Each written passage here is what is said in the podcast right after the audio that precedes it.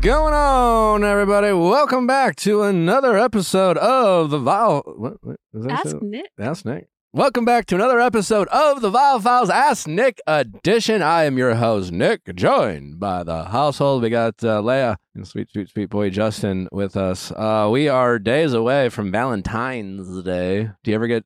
Do you ever say Valentine's? Valentine's, as in like the time. Like, do you ever say Valentine's wrong? I've been known to do that. I have to always enunciate because, like, I mumble sometimes. Okay. You've never been accused of saying No, Valentine's. I definitely mumble, and it's Valentine's. Not, Valentine's. Yeah. Do you get it wrong? No. Never. I mean, just this Mm. word in particular, like, is not one of the hard ones for me. I do mumble. No. I have a words are hard usually. For Words me. are hard. Uh, so Valentine's is this week. Do you guys have any, do you have any big plans?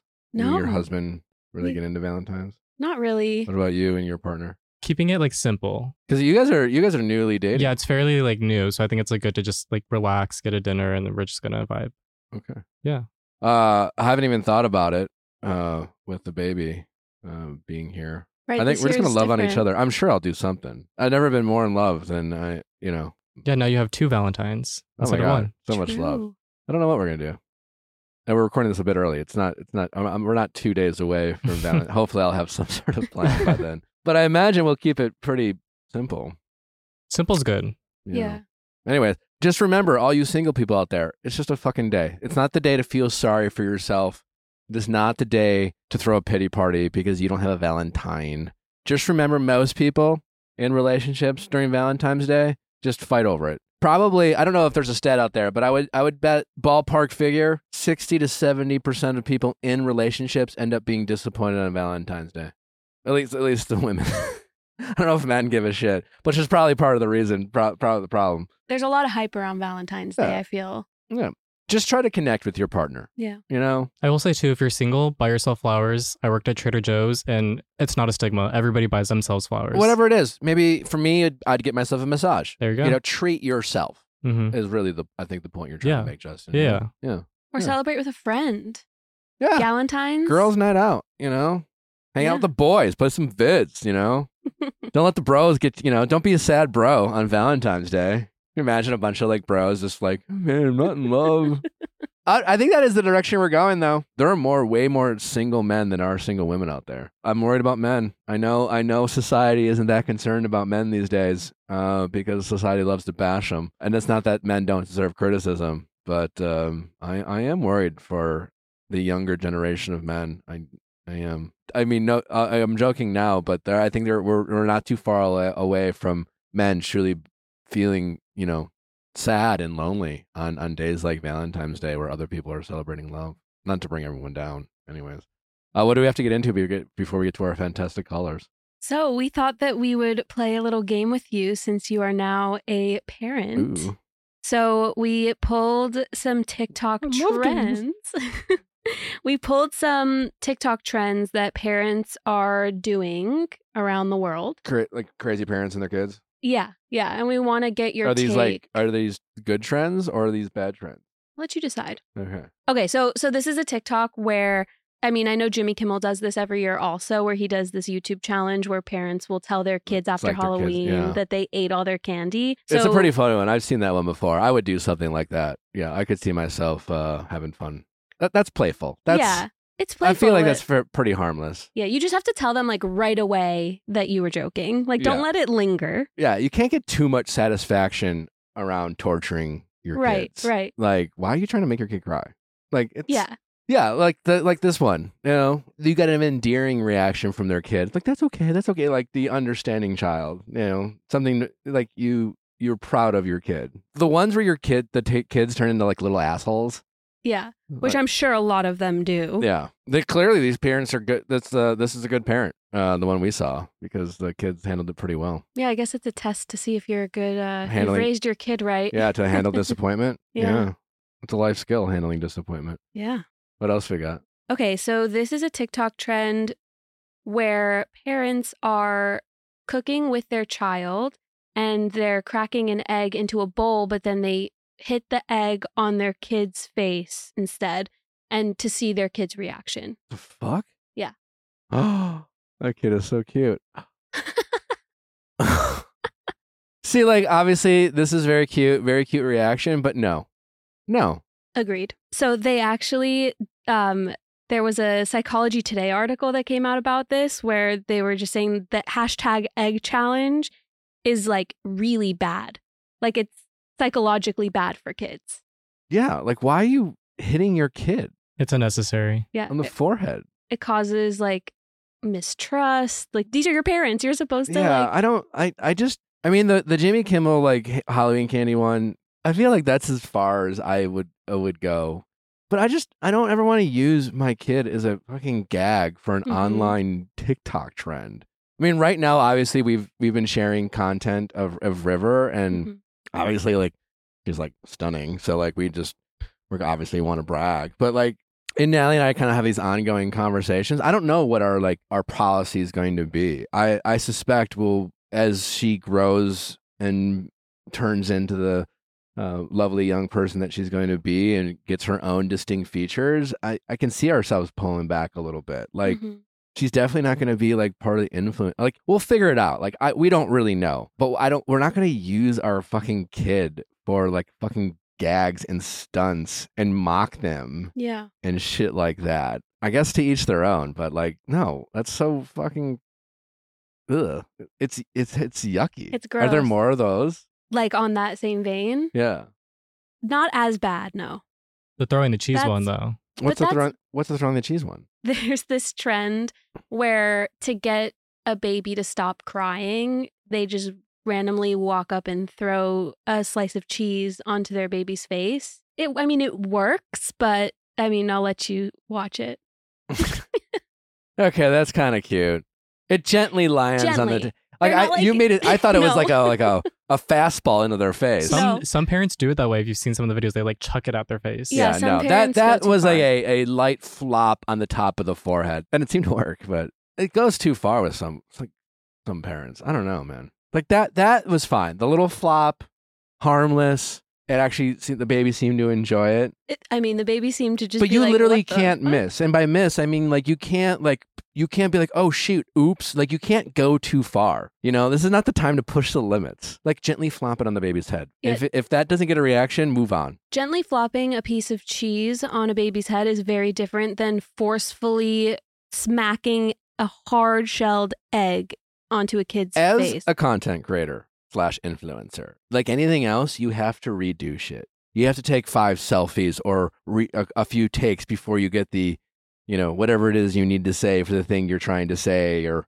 you know, I, you know. And I'm not talking about like, hey guys, I'm holding my baby, or just like showing our dogs, but like when we're influencing, you know, or we're even if we're doing like uh, uh, having fun with like one of those lip lip syncing things that we do with some of our guests, like Mhm. We get it wrong. We have to do it again. We have to do several takes. Like the moment you start doing that with your kids, you're making them fucking work, you know? And then you become like their director. You stop being their parent. And the moment that you start thinking about, oh, we got to get this right because we want it to do well, ugh.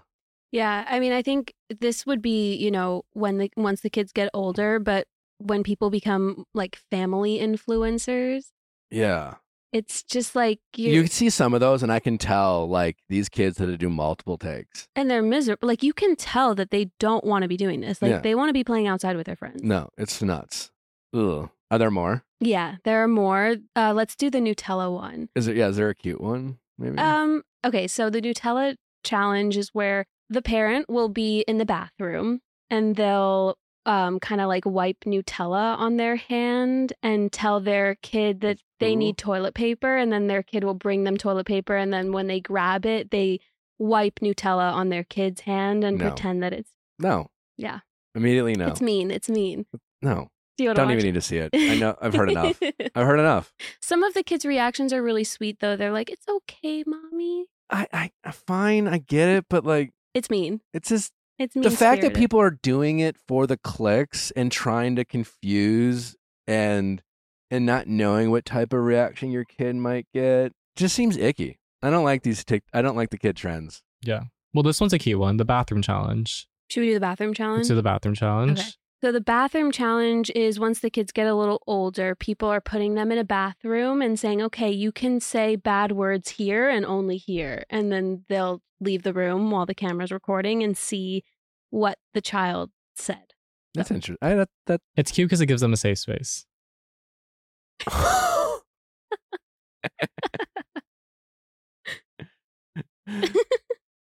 Does she know any other?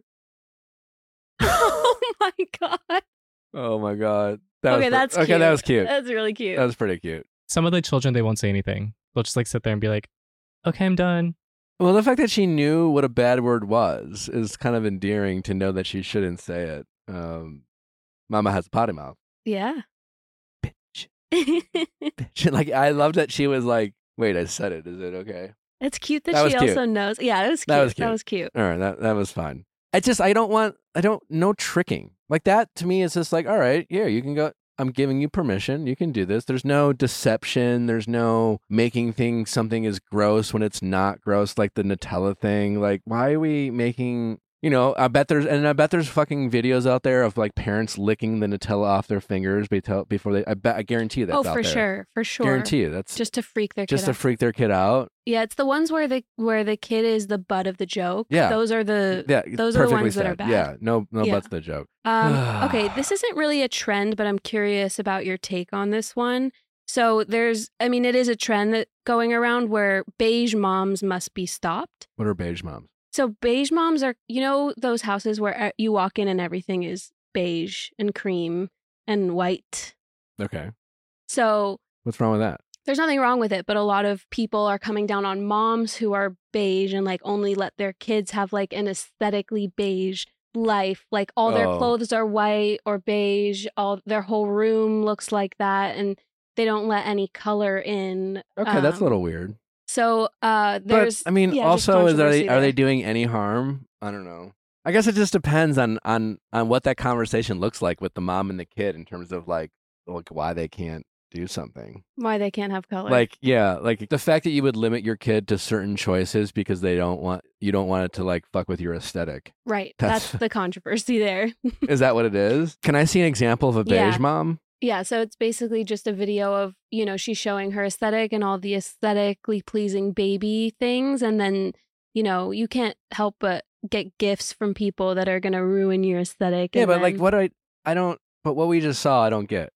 I don't know. There's just a divide of. I feel like this is like a Karen comment. If your kid walks out and says, "Mom, I want to get this shirt or whatever," again, you know, like like discount, like not a, not assuming like budgets and like people can afford. I mean, shit, like it was when I was a kid, it was like what we could afford at like rummage sales. Mhm. Like we, I didn't have the luxury of like you know certain choices. Um, but yeah, like let's assume it's like a privileged parent with the funds to buy their kid whatever they want, and not letting their kid wear certain clothes or do certain things, but spray painting a Christmas tree that they let them decorate, I don't think is the end of the fucking world. I, I don't know. Yeah, I think it's a it's a matter of to each their own. Like if if you're treating your child well, there's food on the table, there all the, you know, it's like you're allowed to have your things that you like yeah, too, I and- mean, I posted a picture of of River, um, and she was laying really straight with her arms down, and I in the I, I posted it in Instagram stories, and I just like wrote like a caption like planking, oh yeah, the I saw that. That yeah, was I funny. saw that. that was Um, funny too. and then some girl replied back, um, "That's not planking." My god. Now I assume that this person was referring to like a plank for like working out when you're on like your I I mean, I assume, I don't know. But like you know you're a Karen when you feel the need to correct something and and and give your input that's something for something that you may not agree with that is not harming anyone. Now, this particular parent that we saw, like they're suggesting that like because this mom spray painted a tree, they're fucking up their kid's development. I don't know. I think that's going a bit too far, but like I don't know. Mind your fucking business, honestly. Yeah. Like don't use your kid as a prop. Don't make them the butt of a joke. Don't use them for clout or clicks. And that's not to say like yeah, like bragging your kids and show a nice picture of them and they do something cute that you're proud of and yeah, like sure. But like don't turn them into like, you know, child child workers. Yeah, and I also Um, feel like at the end of the day, there's no way that these beige moms are like throwing their kids' colorful toys away. Like I'm, That's I'm the thing. Like they're- beige moms don't even know if they're beige moms. Like it I don't know. Now that I'm thinking about it, I could be wrong. I could be. I, I may. Maybe I'm not operating with all the information, but the people against beige moms sound like a bunch of Karens. Like, mind your fucking Yeah. business.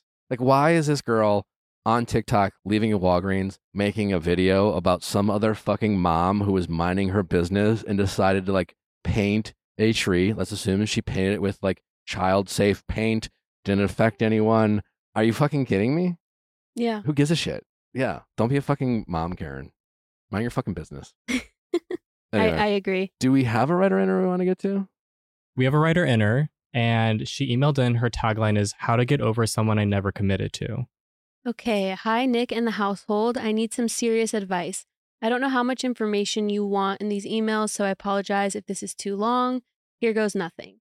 I was in a casual relationship after my divorce for six months. Never made it official because I wasn't ready. I made some questionable choices during that time, leaving the door open for other people and not giving this person the full reassurance that we were exclusive. He wanted to be exclusive from the beginning, but he also wanted to be patient and supportive. He stuck around and agreed that he could do casual. He put in his best effort and planned cute dates, trips, concerts, and always wanted to be present in my life. I knew I had strong feelings for him and the kind of instant connection that I had never had with anyone before. But for some reason, I felt so strongly that I deserved to be single during this time in my life and not to give in to the pressure of a relationship. I didn't want to close the door on other possibilities because I felt so much failure from committing and being loyal to the wrong person when I got married. I needed therapy a long time ago, I know. All of my subsequent actions were based out of fear and not a reflection of how I actually felt about him. It's like my head and my heart constantly battled each other, and it became hard to gain clarity of my emotions or what to do. However, during those six months, he was very understanding of my situation and how I felt about commitment at the time. He chose to stand by me, support me, and show up for me always. He continuously reiterated how much I meant to him and how much he cared about my growth and healing as a person and a potential girlfriend, wife, and mother of his children. That's how strongly he believed we would work out. We had so much in common and made countless amazing memories together. Eventually, he had to go out of state for training related to his career. It was going to be a month apart from each other, but we couldn't wait for it to be over so we could see each other again. During this time, it was hard to stay as connected as usual because of the distance. I felt a shift in communication, and right before he was supposed to come back, he let me know that the new position he was training for has now relocated him three hours away from where I live. In his career, there's nothing he can do to refuse that type of move. I know that's not very far, but he knew that I don't prefer long distance dating, and he felt defeated and devastated by the news because he didn't want to lose me. At least that's what he told me. Very shortly after that, he dropped the bomb on me that he decided to start moving on and moving forward with his life and the idea of us ever being together. He had disconnected from his feelings and was no longer invested in what we had. This text came only weeks after he told me that I was the only woman he ever truly loved in his life, which he had told me on more than one occasion. He had told me numerous times that he could never stop loving me and he would wait until I was ready. In his defense, I had never promised my full commitment at this point, and I did try to explore another connection, which wasn't fair to him. However, the abrupt disconnection of his feelings and everything he ever said to me came as a huge shock. There was no closure, no real conversation over the phone or FaceTime, and no conversation face to face before he moved. He had promised me that we could at least talk in person when he got back from training, but weeks went by without hearing from him. Ultimately, I asked what was going on, and he informed me that he met someone and started dating them. In a matter of weeks, he said a conversation is not going to happen because he respects her and feels that it's inappropriate and that there's truly nothing left to say between us. He never gave me the chance at that point to say how I felt about long distance and how I truly felt about us and the whole situation. I didn't get a chance to fight for him or express my true desire to be with him and only him. This sudden end to the relationship all came as a complete and utter shock. I'm still living in that shock three months later and can't let it go. I know that I was in love with him and I let him slip through my fingers. I ruminate over every decision I made last summer and can't understand why I was so hesitant to begin with. This leads me to several questions that I have.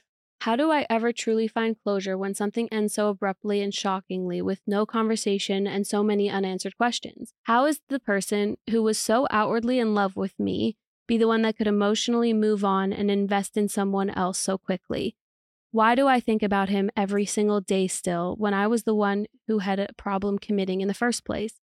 Why do I feel like he did me so wrong when I arguably did him wrong first? How do I come to terms with how it ended when I never even let it be a real relationship? I look back and think about every amazing quality he embodies, how strong our connection was, both mentally and physically, how much he pushed me to heal and grow, and I truly feel I lost my person.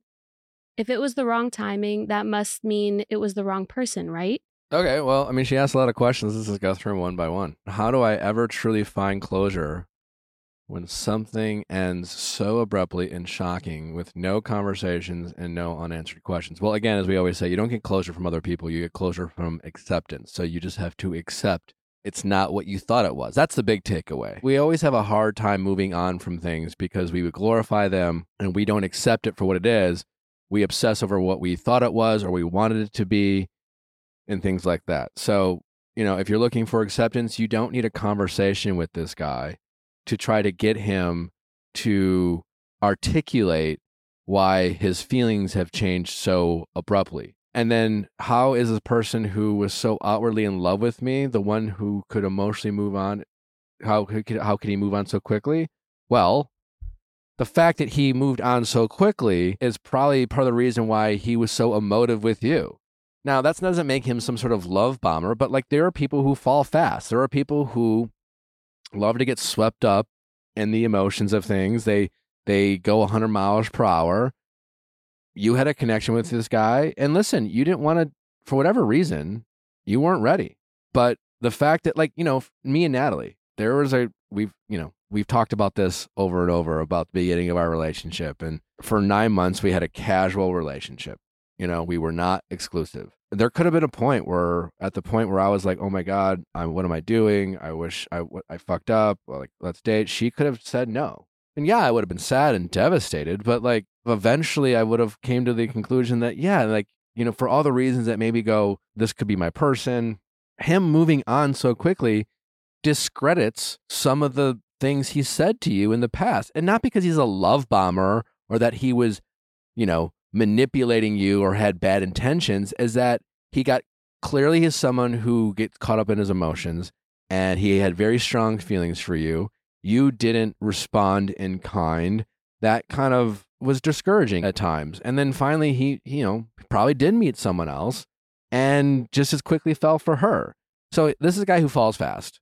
That's his track record, it sounds like. And why are you so upset? Because we always get very upset when we lose power in any situation. And you went from having the power, you went from being in control. He was the one pursuing you. Uh, you were the one always saying no to him. And then all of a sudden, you lost that control. Even up to the point where he got promoted and had to go three hours away, you were still being like, well, I don't really like long term relationships. That was our writer inner taking advantage of the power that she had by, you know, letting him know, well, I don't just, you know, I don't know, like, I don't do long distance. He's like, all right, well, fine, fuck it, you know, like, and now you have no control. Now he has told you, now he's setting, you know, at first it was her, you know, this is my boundary. This is my expectation. I can't date you. And, and valid reasons. You just got a divorce. Maybe you didn't want to jump into a, a committed relationship. And it was honestly probably the right decision. It's one thing to say you're going to be patient. He didn't show that he was willing to be patient. And that's fine. You know, and I'm sure you had a strong connection. And I'm sure there was a lot of great things, but now you're glorifying all the great things that you had with him, but may didn't have with your ex. You've only dated two people in the past, I don't know how long of a period of time it sounds like. Oh, maybe three people. It sounds like there's another guy in between there or something. But she doesn't say, it doesn't sound like she has an extensive dating history. You know, she has this other guy, this guy, and then her ex. You know, maybe she needs to get out there and start dating. But the big, the reason why she's feeling this way is that she lost power.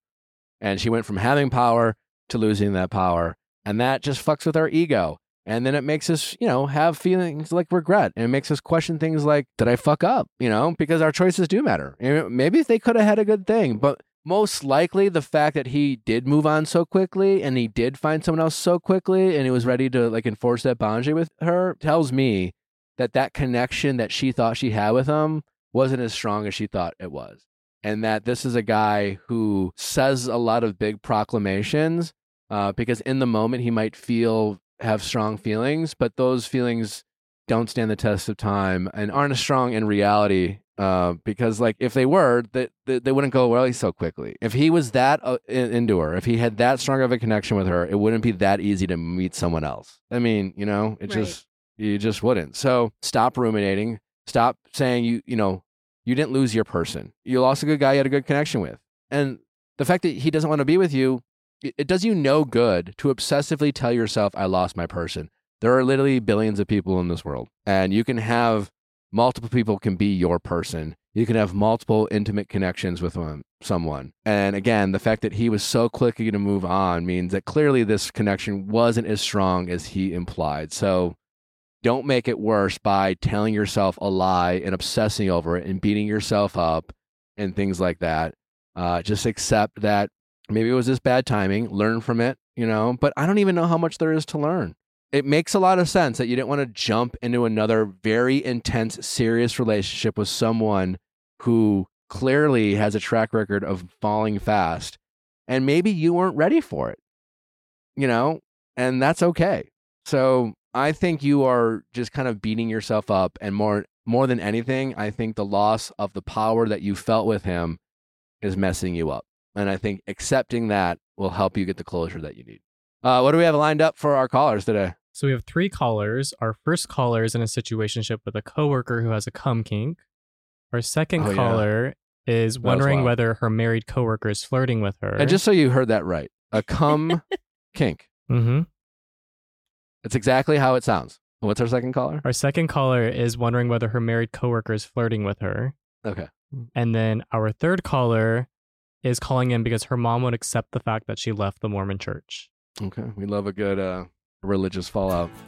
There's some good ones. There's some bangers. I hope you guys enjoy them. All right. Let's uh, get to our callers. Question time with Nick. Let's ask Nick your sexy questions.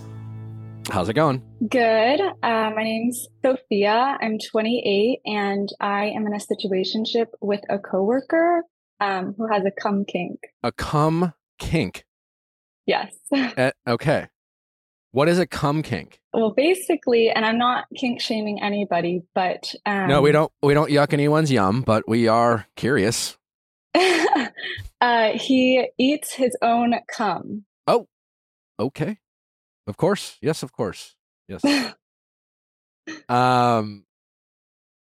Say more. So I met this this man at work. We work in similar industries, and typically I don't like to date within my industry. So I was already very hesitant, but he had really pursued me.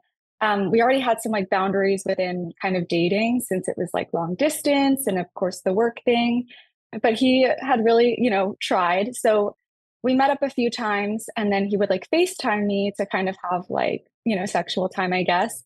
And one of the times that he FaceTimed me, uh, he was jerking off and then he was taking the cum on, and I was just like having a cup of coffee. Like I wasn't, You're just like sitting there watching the news, so to speak. yeah, Yeah. Real Housewives actually. There you And Which one? he, Which one? uh, I watch all of them, Nick. I'm obsessed. All right. um, he starts playing with like his cum and then licking it. So he finished. I think it was pre cum. Okay. So he was just like almost scraping the tip, so to speak, Yeah. and then licking his finger. yeah, like sucking on his finger and like giving me this like look, like I was supposed to be like, oh my God. And I just went like this because I didn't know, I just covered my mouth because I didn't know what to do. I was like so surprised, you know? Yeah. Um, I just, maybe he could have told me before that that was a thing he liked. Sure. yeah. I mean, I don't. not to not to give too much away about my sexual prowess, but you know, I like to think I'm exploratory, but I've never. I don't believe I have anything that kinky in my arsenal, so to speak. So I've never had to figure out a way to deliver something that I've you know wondered if you know, that most people might find untraditional, so to speak. So I, I don't know, but I like you, I agree that something like that you would think they would have to like explore some sort of delivery as opposed to you know i guess it is you know one approach it seems like what he did was just to kind of act like what's the big deal you know I think it's because he didn't take me seriously. He didn't really care what I thought. So he's like 15 years older than me. He Okay. is like very like a higher tier than me. He's a man in the industry and I'm in a highly male dominated industry. I'm probably one of the younger people. So I think he didn't really care what I thought of him, to be honest with you. Why, what gave Um, you that impression? Because it, I mean, he did pursue you fairly aggressively, right? Yes, but I think it's really untraditional and kind of frowned upon to pursue somebody. There's a lot of stigmas behind it within the area that I work in. It's it's healthcare. It's not really a good look. So I feel like if you really do pursue somebody, you have to be very sure about it. So that's what I was kind of conflicted about. But he was inconsistent with his texting and we were long distance. So I found that to be a little bit annoying. But also, like, he very early on um, had initiated like some sexual comments, which is like fine, I guess. But I don't know. I would take it very slow with people that you work with. But one of the things that kind of also led me to his cum kink is he would, we would send pictures and he would send me pictures of a glass of milk with like, as like part of the, you know, sexting. And I didn't understand that. Then he would send me a picture of his cum in a glass as if to simulate a glass of milk. No, yeah, yeah. Did he? Was there another picture of him drinking it? No, but I was like, what am I supposed to do with that? How how how much of this kink have you seen? Like Uh, he licked the tip, what we think is pre cum. He sent you a glass with his cum in it. Have you seen him go full on eating Well- it all, so to speak? I don't, well, then I remember when we met up one of the first times, like it, we kind of hooked up and I really didn't want to like give him head. I didn't want to make him come. I didn't want him to make me come because I kind of catch feelings. So when I was saying like, I ended up like giving him head because you know how those things, those situations go. Um, Like, and I was like, okay, but I Yeah. can't make you come. Like, I have to leave now. And he, uh, I guess I really got him going that I was like, no, no, no. And he just came all over me and he like loved that. So I've, I've seen him lick his cum on FaceTime. And then one time we ended up having sex. And as he was coming, he's like, I want you to lick my cum off the sheets and I'm going to lick it off with you. okay, that's unique, I guess. Yeah. So I guess here, listen. Other than you telling a very wild story, which we appreciate, what what are you Mhm. hoping to figure out? Uh, Have you talked to him about this kink? Well, that's the thing. So the kink, honestly, I could deal with. I'm not like, I think it was interesting. I think maybe warned me about it. But basically, I'm kind of hurt by this guy because I was very resistant to this relationship. He really pursued me. He had me come out to the East Coast for the holidays. I mean, our families are both out there.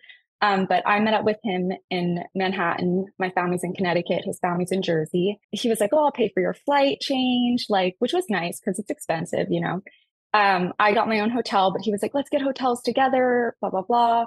He was very touchy when we when we met up. Like finally, that was the first time we like ended up actually hooking up. Right after we hook up, I felt like he was distant. And then the next day, he suddenly came up with a sudden family emergency. He had to leave Manhattan uh, that night, but he was going to hang out with me, have dinner with me. And then the whole evening, I just felt like he was being a little weird. So at dinner, I kind of like called him out and I was like, Hey, I just, can I get a read on you right now? Like, I think that you had good intentions here, but as soon as I feel like you got what you wanted, you seem like you're not interested anymore. And he was like, You know, you actually are so intuitive. He says this to me. He goes, You know, I just been thinking about it. You're vegan.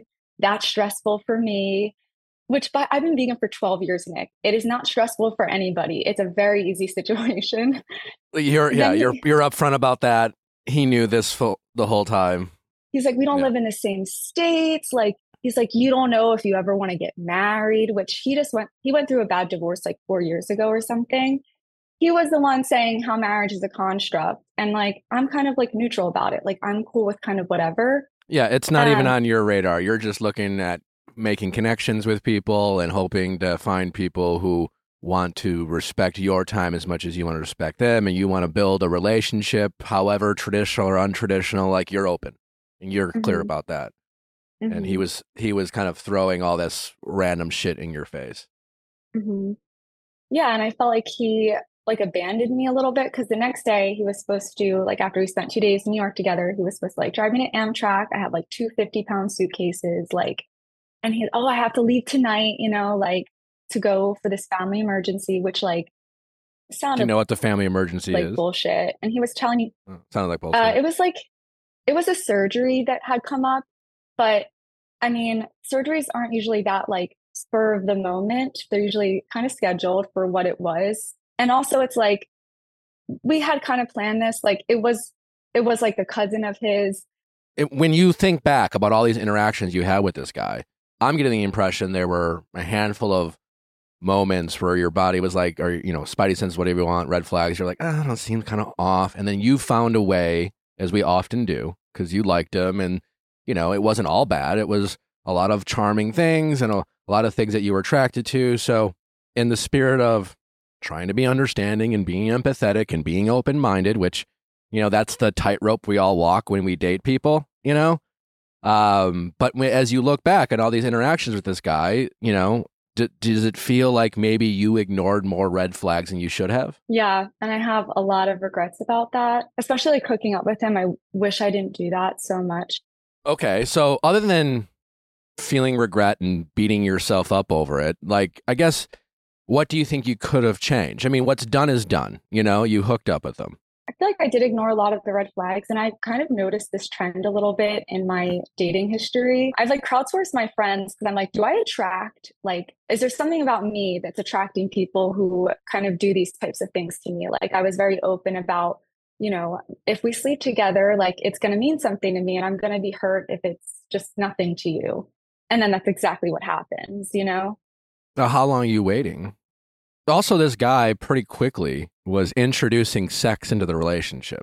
So, listen, he's a guy, you know, guys are sexual in nature. So, you know, it's it is tough. I I I empathize with the position you're in because even the good ones, so to speak, you know, if they're physically attracted to you, like it's you start bringing up your attraction, like it can turn sexual pretty quick, right? And even the good ones, you know, the guys, when you hook up fairly early in a relationship, it will always kind of, I don't know, it just fucks with our brains, so to speak, you know? It was like two months though. We had been talking for two months, and the first time we actually like made out and like gave each other head, I guess, was um three weeks into it.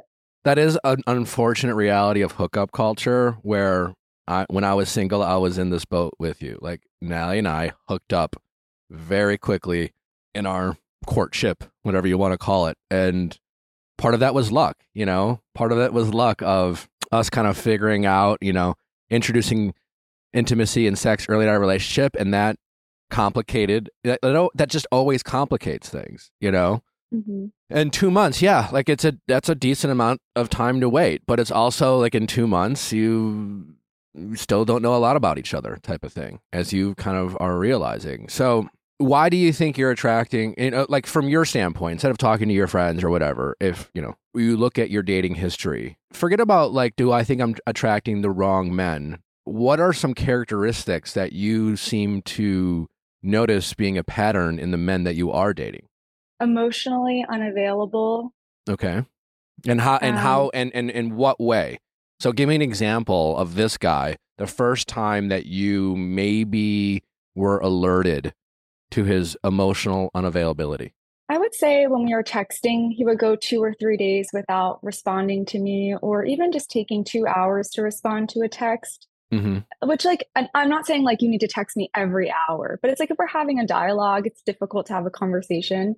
And then when I would be like, hey, like, what have you been up to? I haven't heard from you in like, you know, two or three days.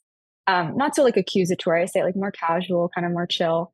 But he'll say things like, um, oh, you know, I've just been so busy. I've got a lot going on. To me, that's him being like un- unreal. Like I've done that to guys before that I'm not that interested in. I'm not giving them a lot. I'm not really thinking about them. That's why I'm not texting them. That is, you know, God, you know, it sucks because, you know, Natty and I have even been open about that, you know, in the sense that sh- they're, you know, I, you could argue that on some level we had some kind of situationship early in our relationship. And you could argue that on some level my behavior was fuckboyish in nature. We had pretty open, we had very open communication. We were, you know, uh, but at the same time, there were times where, you know, I was disconnected intentionally because I, you know, wasn't sure about this this is something I could do and I had my own kind of insecurities about it. But regardless my behavior was inconsistent and things like that. You know we made it work you know eventually. And she had to do the whole like you know what? I'm done. Fuck you. I'm going to start dating other people. I need to like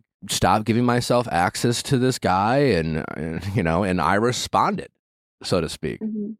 I guess what I'm saying it's like on some level you're just going to have to, if you're going to keep pursuing these type of men who in their middle age have successful careers I guess is your that's probably something you're often at 20 you know are you often dating older men on some level I think the thing is, I'm actually so open, Nick. Like my last boyfriend was 25, which he thought, I won't even get into that.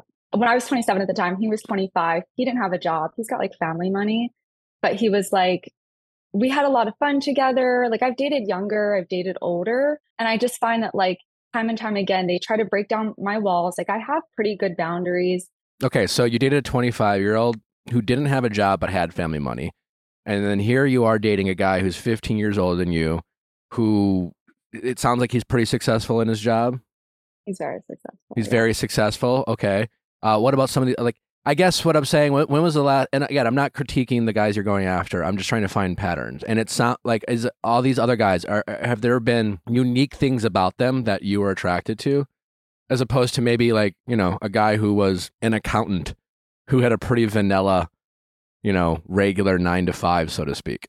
like not too long ago i've had like things sprinkled in with with people but i guess my other last year's relationship was somebody who you know had kind of like a normal job and that was really fun he just had crazy adhd i mean he could Okay. not focus I, I think the biggest takeaway is and this might be somewhat discouraging. No one's going to protect your heart more than you. And I think you probably, like a lot of people out there, especially women, in an effort to be over communicative, will say things like, listen, like here, I want to like be honest where I'm at. And I want, I'm hesitant about X, Y, or Z, especially when around intimacy. And if we do this, I might catch feelings. And I just think, you know, I think over I think communication is great. However, especially with someone where you're still, you know, you're not in a relationship, you're you're you're not fully committed, you don't know them all that well, you still have inconsistency in your relationship, still inconsistency with communication.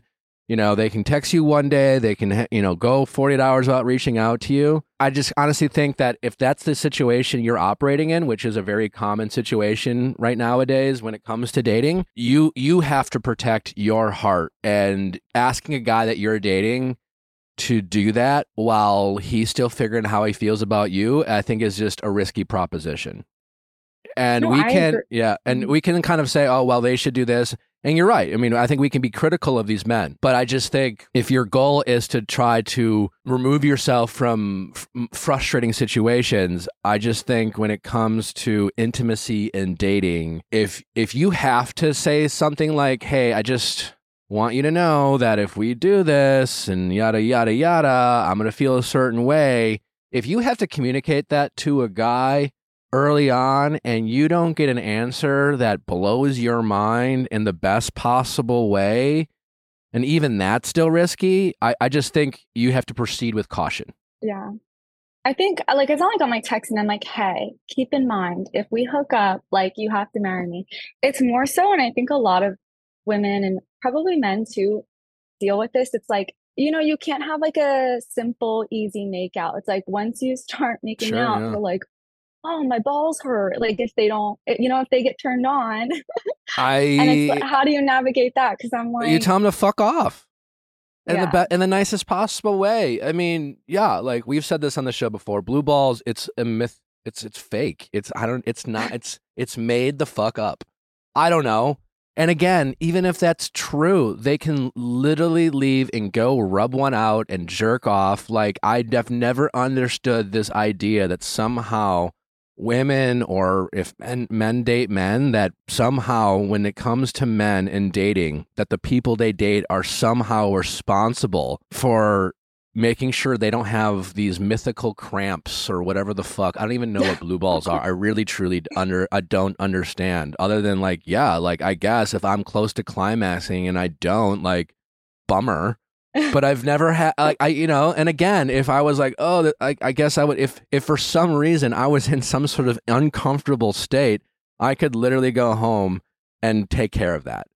And this idea that somehow women or gay men or you know by on uh, not whoever non by whoever are are hooking up with men are somehow responsible to make sure that they climax for some sort of healthcare reason. That's absurd. It's fucking Yeah. absurd. So I would just, if I were you, roll your fucking eyes. I would say, like, honestly, don't put that on me. And like, that's you know, no. And when guys ask multiple times, I mean, listen, you know, there's that fine line. You're making out, "Oh, come on, baby, you know, I mean, and, and Yeah. it goes both ways. But at, at some point, if if you're just like, listen, I don't want to do this, and a guy keeps pushing, you don't have to get aggressive, but you can say, listen, I I'm not just just so we're on the same page. This is not me trying to build the sexual tension. I really don't want to do this, and I really need you to respect that. And you say it calmly, and you give him a look that you give him that look where I'm not fucking around. yeah. And Yeah. yeah, I just think when it comes to dating, just if nothing else, doing that because yeah, like on some part that is on you. When you when you're telling the story, it's just like, well, I didn't want to give him head, but you know how it goes. I did, and I'm assuming you're still like saying this was consensual, right? Yeah, it, it it is, but like it's hard, Nick, because I'll literally be like, no, no. And I think that there's something about my boundaries and me being like, I don't know, I guess confident that makes them want to pursue me more or make them want to push harder. Um, I'm pretty I'm pretty petite. I'm like five three, and I think that that's like a turn on for maybe the guys that actively pursue me and they like the concept that they can maybe like convince me to do something because and I know that sounds crazy, but I've like literally noticed this trend that I'm like, why why do they push so hard when I say no? I mean, maybe that's men in general, I don't know. I mean, sad. I, I don't. I, I can't speak for all men, and that's unfortunate to hear. Yes, listen. There's a fine line, you know, that dating dance between that chase. We all love a chase. You know, women, men love to chase. Women love to be chased, and I do think you know that can be dicey and complicated. You know, Mhm. but these men need to respect these no's. You know, it's that simple. And you need to respect your own boundaries in the sense Mhm. of, you know, if you're gonna say no, you keep in saying no. And if if they don't respect it, ask them to leave. But it can be confusing, right? When it's kind of like no, no, you know. And I don't know how I, I don't know how you're saying no, Yeah. but no should mean no. But like there is that dance in between where it's like I don't know, we should do this, you know. And then like I, I've been in situations where you know long ago I don't know if you should. Oh, okay, cool. Let's just stop. And she's like, well, no, I mean like you know, come on. It's like Yeah. listen, I'm just I don't like if if you're gonna tell me no, I'm gonna stop. So like we need to be uh, you know you know with people I don't you know really have a rapport with. So it can as a man it can mm-hmm. be confusing, but like you should give them that look, you know, that so to speak, where it's like no. And then you stop, you know, like that's the thing. If if you're gonna say no and they're not gonna listen, you need to stop it all, you know, because it can't, that that's for both parties. You know, it's like, oh, you're heavy petting, you're getting horned up, you're rubbing, you're touching, you're like, well, I don't want to do this, you know. So, and if they keep, if you're whatever they, you know, whatever they're doing, if you're if they're like trying to unbutton your pants and you're like, hey, hey, listen, I don't want to do this, and I go, okay, and then two minutes later you make out again, and they go down your pants again, immediately, immediately shut it all down. Mhm. Yeah, know? that's a good red flag to like identify. It's like if you're revisiting that again, then yeah, maybe they I think just- they think your no isn't really a no. Mhm. you know, and you know, you gave him a chance to respect that no and still make out and still fool around, you know, but you could just be like, "Listen, I asked you no and like you, you know, and and again, be polite and all those things because you don't want like it is can be uncomfortable and you know, but I don't think you should have much of a leash with these these guys who who aren't respecting your no, you know. I agree. hmm So I have a follow-up question about that guy. The end of our night kind of ended with, with us going to a comedy show and the comedians asking if we were together, kind of just doing crowd work. And I had said no because I was so annoyed with him at this time. And he ha- he wasn't even paying attention though. He's rapidly texting. You know, he's not usually on his phone, but of course he's rapidly texting. And then as our night's kind of wrapping up, he's trying to rush me into a cab so that he can go home for the surgery. tomorrow. And I was Weird. like, no, I'm going to enjoy my night in New York. Like I paid for this hotel room for another night. Like I- I'm fine. I'm good. So he goes home, doesn't text me, nothing, never Venmoed me for the flight. So I ended up like texting him, like, hey, just so you know, like my feelings were hurt by this. It seemed like you were distracted and pulled away, but like, let's keep it cool and professional going forward. Happy holidays. And if you ever need anything, like you have like my LinkedIn and my work number, whatever. He never responded to that.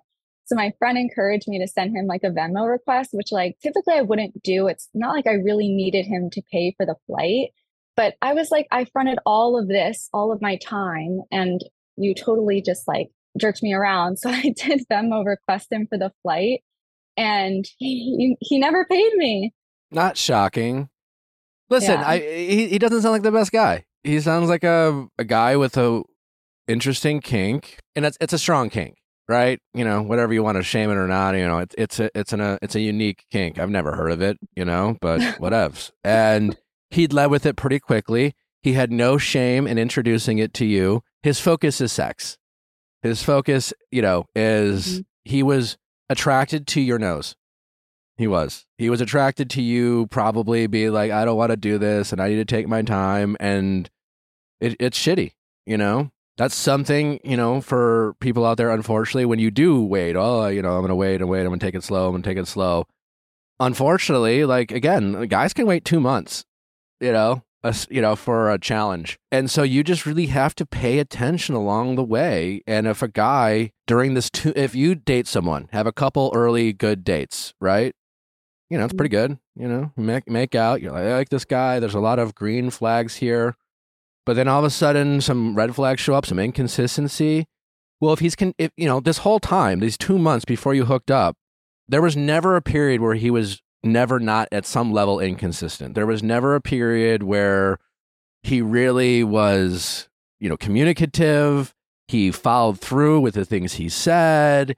The, he was always reaching out. I would be willing to bet if you went back and looked at your communication via text, it was probably, if anything, when it came from him, very sexual in nature. Yeah. You know, it wasn't like, hey, like tell me about your day and really trying to get to know you. So like these were th- these were data points that you were given that you kind of ignored over the and and your big barometer was 2 months, so to speak.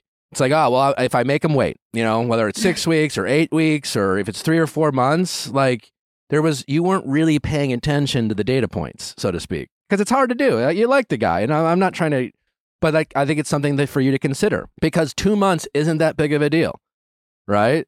Three months isn't that much for a guy who's in his fuckboy era and he's not committed to you. So like, who know? You know, he could fuck other people while he's waiting to have sex with you.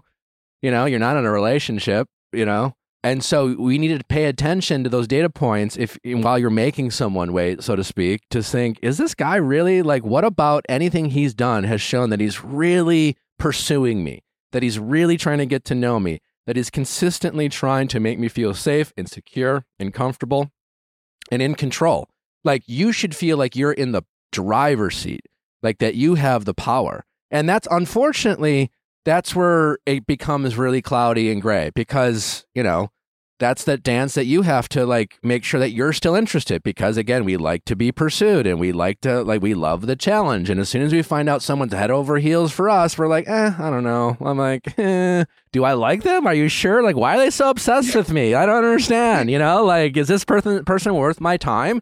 And those are things you're gonna have to figure out with your ego and and you know because like yeah, there's a reason why the stereotype of like the nice guys finish last and it's always the fuck boys and blah blah blah because these fuck boys like are very good at you know sounding uninterested and being busy and that may making you feel like incomplete or like insecure about yourself. And then so instead of like oh recognizing these behaviors it's more like that ego says well he, he likes you babe. Like he he likes you he is really busy and you just got to let this really busy successful guy know that like you're here for the you know like you're great you're a great catch. Let's so let's show him how great you are and that's just the challenge that you're gonna have and that's the challenge we all have to face you know when we're out there dating and trying to you know pursue what's really good for our hearts and trying to ignore our egos and our desire to feel validated and feel special and that's that kind of dance that we always have to do. But at 28 years old you're an intelligent woman with a, a successful job. You're an attractive person. You're going to have options.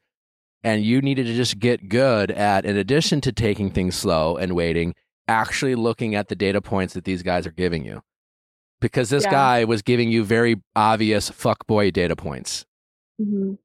So You what know. do I do when I see him at a at an event? I'm gonna see him in like two months I, or a I, month, I guess. I would just ignore them. 'em. I mean, like, you don't need the money, you know. And honestly, like, if fine, you sent the Venmo request, no big deal. If you were to ask me, I would have just told you not to because you, you don't need the money, and yeah. it's just it's drama. It's it's it's you it's you keeping it's keeping you invested in him. Him not paying you, it's kind of like yeah, whatever. Maybe I'll get around it or whatever. It's like it's making you think of him. Oh, this guy didn't pay me. It's just keeping you connected and attached to him. Like at this point, you should just be like, I moved on, you know, and like just I wouldn't beat your don't beat yourself up or shame yourself for hooking up with them You know, Mhm. like, learn the lesson and move forward. But like whatever, you know, it's not the last frog you're you're gonna like waste your time on, you know. But really think about what you learned in this experience, and what you learned is, even though a guy can stick around and he can be patient with me, you know, when I want to take things slow for sex, that's that's not the end all be all. Like, well, how is he also showing me that he actually wants to pursue me and get to know me, that he is enjoying getting to know me, that he enjoys spending time with me, you know? Uh, and yeah, it can be somewhat confusing. Yeah, it's like it seems like a big deal to say, "Oh, I'd love you to come out and spend time with my family." I, I don't think I don't think meeting someone's family or friends is all that a lot of people make it out to be because we don't know how everyone interacts with their family and friends. You know, it's like, and so those little like mo- like moments in a relationship, like we sometimes will like, oh well, he's invited me to see his family. He must like me. Mm-hmm. Maybe, but you know what's more important? That for the past two or three weeks, he was really inconsistent. And there were days within the past two weeks where you're like, is this motherfucker even interested in me? And then out of nowhere, he's like, oh, what are you doing for the holidays? You should come see my family. And then we forget about the past few, few weeks of him being inconsistent and him giving out these various red flags. You were like, oh, well, he wants, he wants me to meet his family. He loves me. you know? So we just have to we have to check in with ourselves more frequently and be more honest with ourselves about how these people, in your case men, are behaving and showing us their actual interest in getting to know us. And even then, you're going to you're going to you're not going to always get it right. But Yeah. the good news for you in this particular case, there were data points that you did ignore. And so it's you're you're you have something to work with, so to speak. So is that helpful? Yeah, that's helpful. I think that's really helpful, Nick, because to be honest with you, I've been feeling like it's me and that I've been attracting like these absolute just like fuck boys. And they're not even that hot to be fuck boys. It's like one thing if they're like, It has nothing to do with attractiveness. It has everything to do with how how, th- how they are good at making you feel. I know. and these yeah. men are good at making you feel almost like devalued and you and instead of seeing that as a red flag, you're seeing that as an opportunity to prove to them your value. And you know, listen, like a lot of people, you know, people talk about boundaries all the time, and yeah, you know, but they're like a lot of people aren't good at enforcing boundaries. I I had this conversation recently with someone, you know, Mhm. um, Bachelor Nation, right?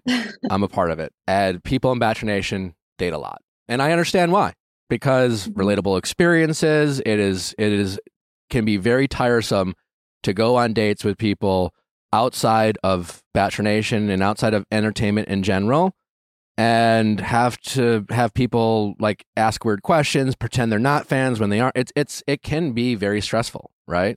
So I empathize with anyone in Bachelor Nation who dates and within Bachelor Nation. I completely get it.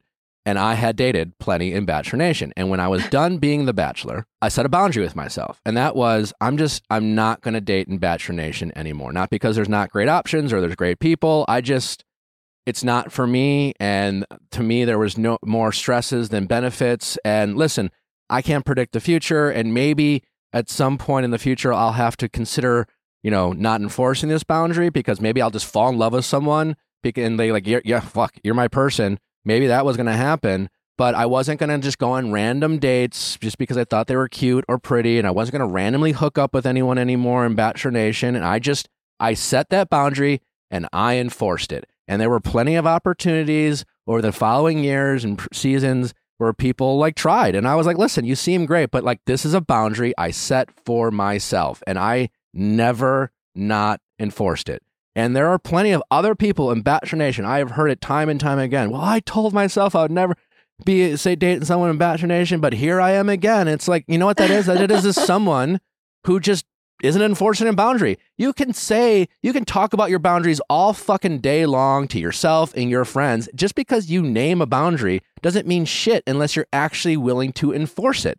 And yeah, enforcing a boundary is difficult. It is inconvenient. That's why they're called boundaries. The, the fact that you have to enforce it the, that you have to tr- come up with it in the first place means you identified a pattern about yourself or something that you were doing that didn't serve you well and you wanted to make a change.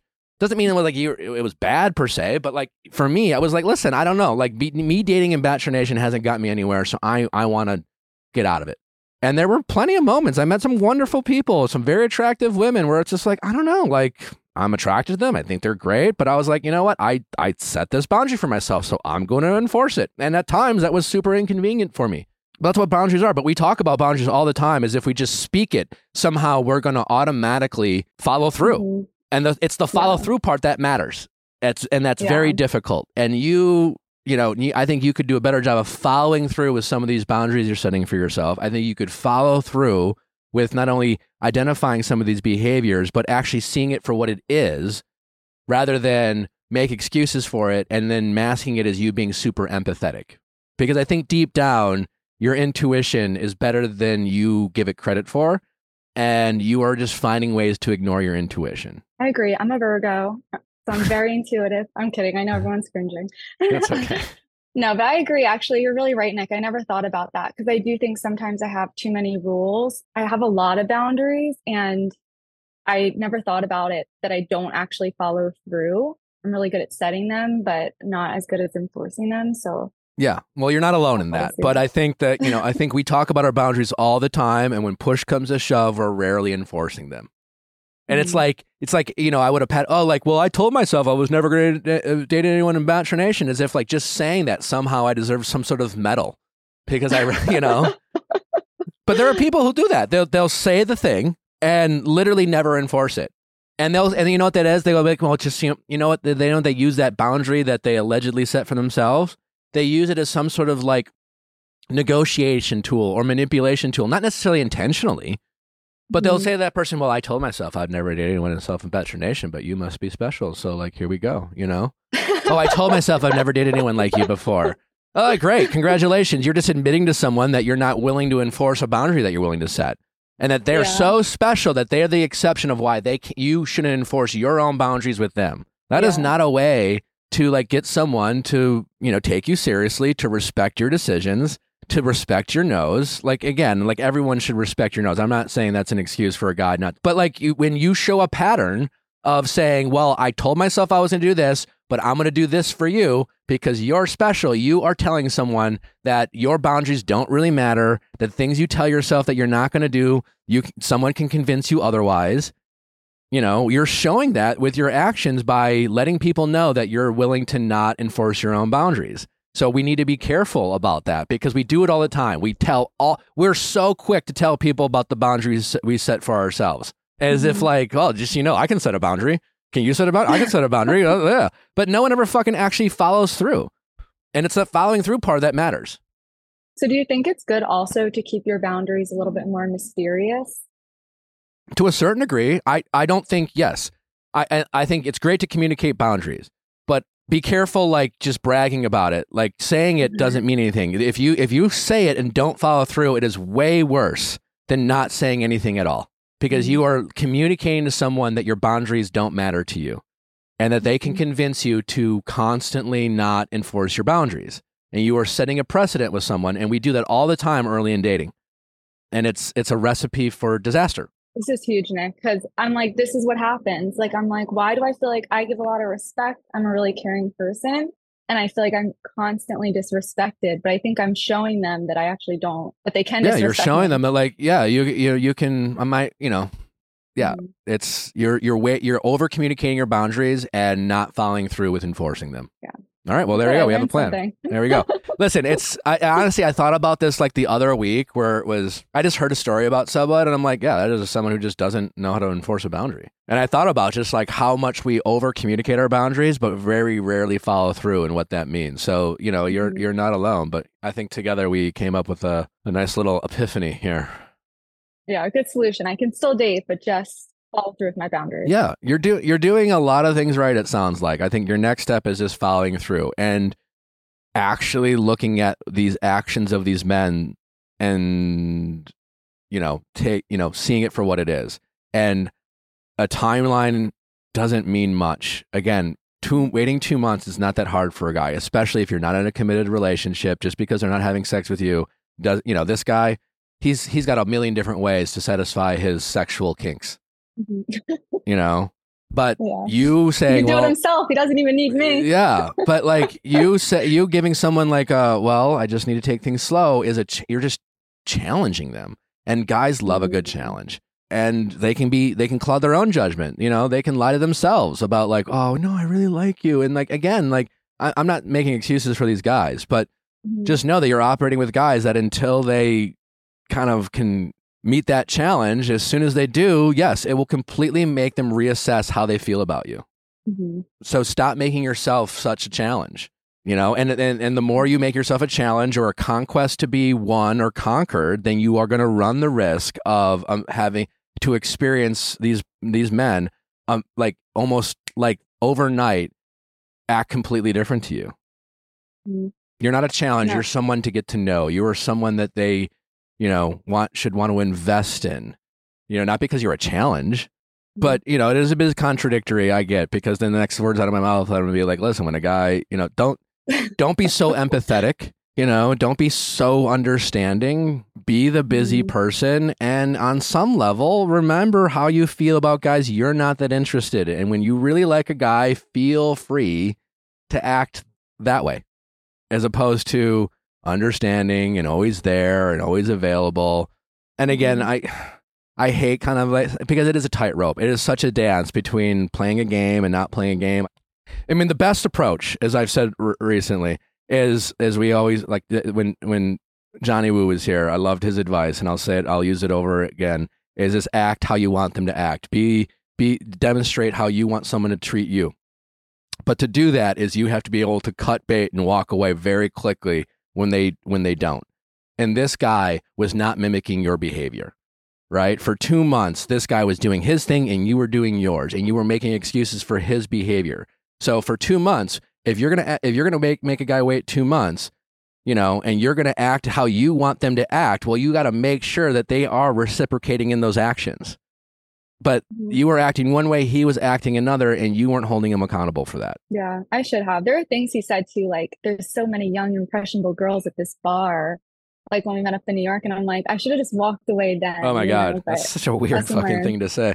Yeah, right? lesson learned. But don't don't. It, it does you no good beating yourself up. It does you no good at being mad at yourself for sleeping with him. It, it's over. It's out, he's out of your life. Be grateful. You like you realized who he was. This could get gotten much worse. It really could have. You could have invested six months in this guy. He was going to keep you around until you finally said, "I think you're full of shit." Mhm. And finally, at- at least you did that right after you finally hooked up. So instead of Yeah. beating yourself up about it, pat yourself on the back and then learn from it. Cool. Thank you, Nick.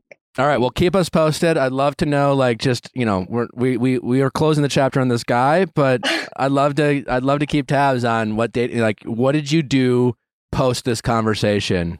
You know, so maybe in three or four months, you know, I'd love to get a follow up on how you implemented this conversation into your dating life. Yeah, absolutely. All right. Well, take care. Thanks, Nick. All right, Congrats on the bye-bye. Thanks so much. Bye. All right. Bye bye. Squeezed.com. It's time to get that juice cleanse on. It's no better time to start uh, a, a juice cleanse than a new year. Just uh, you want to detox all the bad juju from 2023, figuratively and literally. And a juice cleanse can help you do that. There are so many great health benefits that come with a juice cleanse, like uh, weight loss, less bloating, if that's something you're interested in, uh, clearer skin, increased energy, better sleep Uh, breaking bad habits. Uh, Fasting also slows the aging process and decreases the risk of diseases. You know, it's always good to flush out the system nowadays. And you can do that with a juice cleanse with squeezed.com. And the best part is you're still drinking delicious juice. I mean, that's the important part. Enjoy the cleanse while you cleanse your body. And it's super easy and convenient. And if uh, chances are, if you decide, you know what, I should do a juice cleanse, you're going to want to start it right away.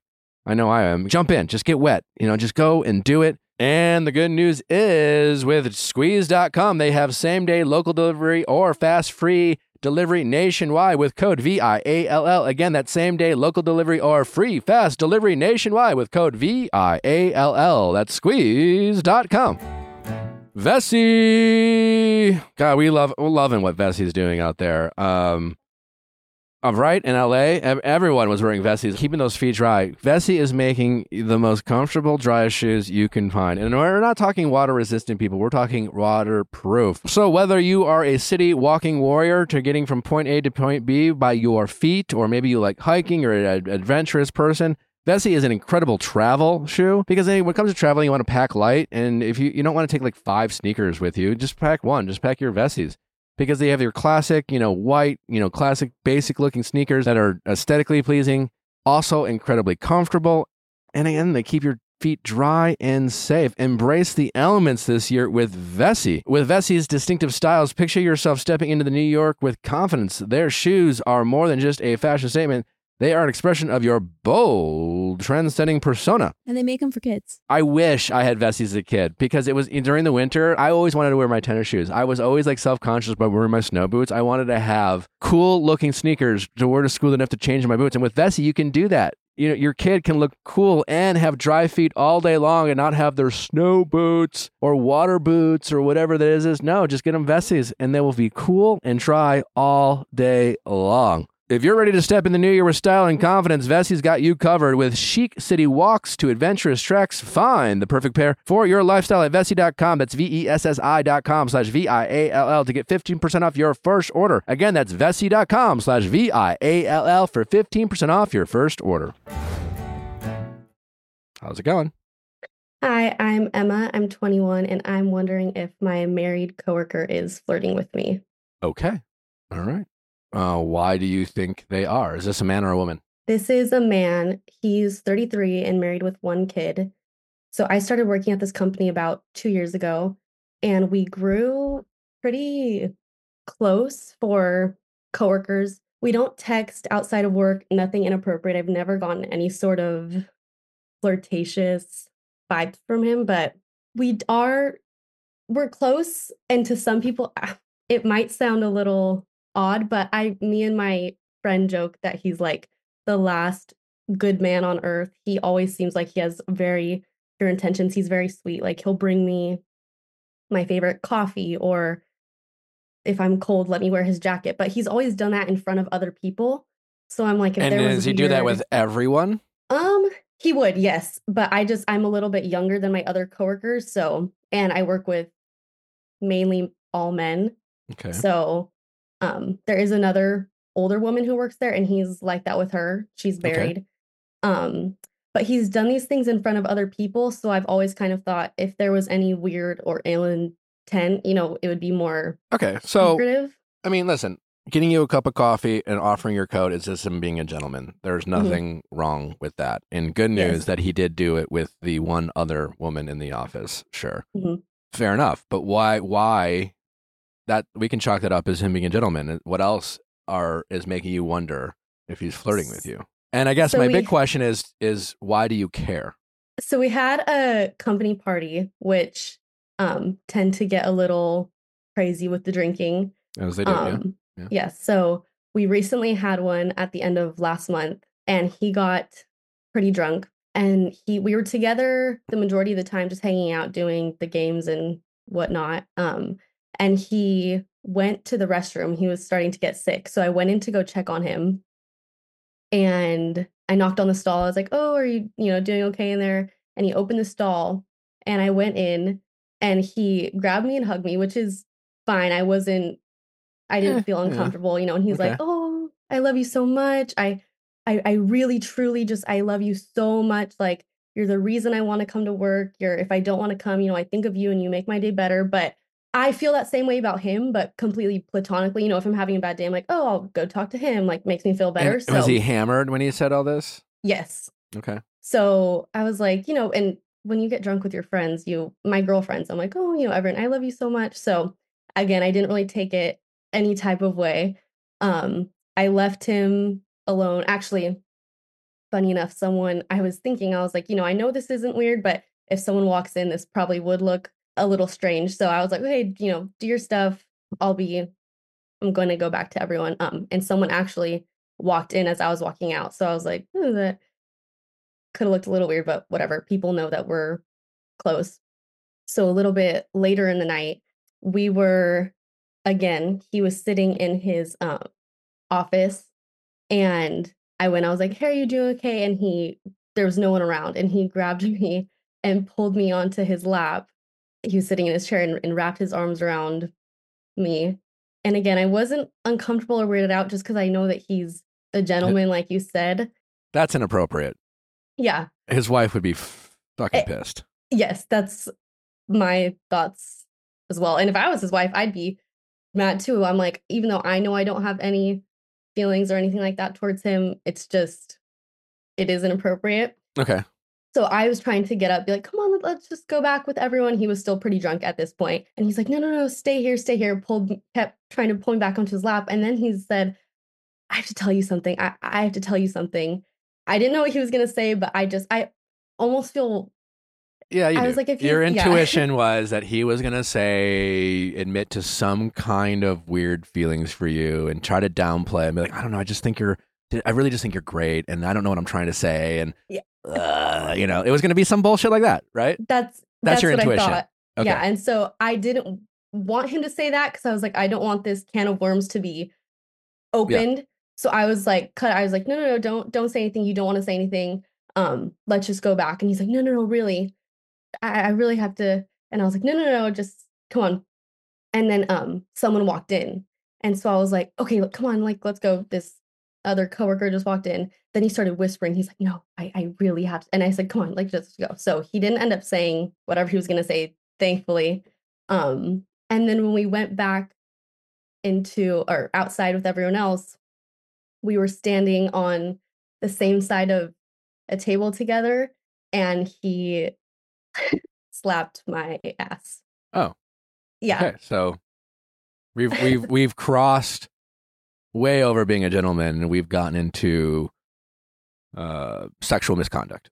This might just me being naive, but even that, I was like, not, it didn't make me feel uncomfortable just because I was like, I've always felt so like he would never do anything that way. So in my head, I was like, maybe that was a mistake. He's drunk. Maybe his Yeah, I mean, maybe. But I'm glad you didn't feel uncomfortable for your sake. But Mm-hmm. he didn't have the right to do that.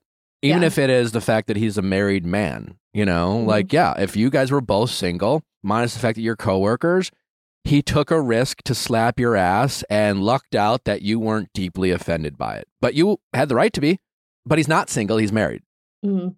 you know so all right so like listen here's my advice to you you know it doesn't really matter to me whether what he feels about you you know and then it's like oh well he was drunk so like yeah I mean, and, and there's probably my guess is it's something like this right? Where a lot of the a lot of affairs that happen this way right? You know 30 something guy you know early in his like marriage or maybe i don't know how long he's been with his wife probably been with her for a few years. They just had their first kid. That's an adjustment you know sex changes you know during pregnancy and early childhood and things like that you know? And then he goes to work and he meets this very attractive very like put together young lady who's nice and sweet and doesn't flirt with him and, and acts professional but like very considerate and he's nice and he just like yeah like he starts thinking to himself oh like oh if i was like she's you know he's he's a he's attracted to you. And like that's not even a crime you know? Like whatever you know? Like just because you're married doesn't mean you can't be attracted to other people but what you do with that matters. And he is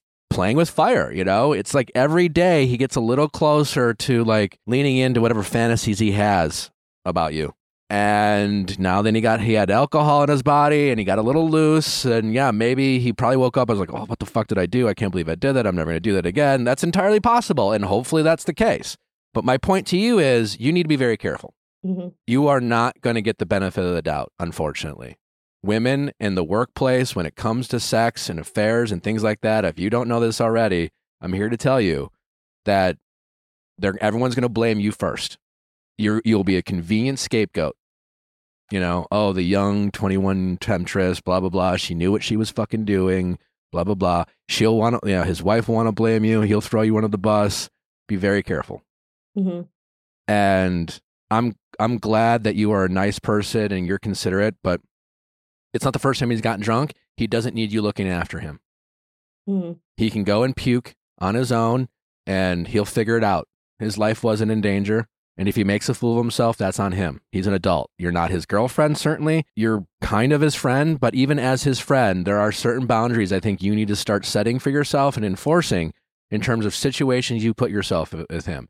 You should never be alone with him uh, in his office. That's not like midday, very much work related, work conversations. Be careful about your proximity around him. And you don't have to make it weird, you know, for your sake and his sake and everyone's sake, and more specifically your sake. I would just act like nothing happened and just be very professional around him. You can be nice. I don't think you have to start being distant. And if you don't feel uncomfortable, you don't have to remove yourself. But I would just be very careful about your how you interact with him.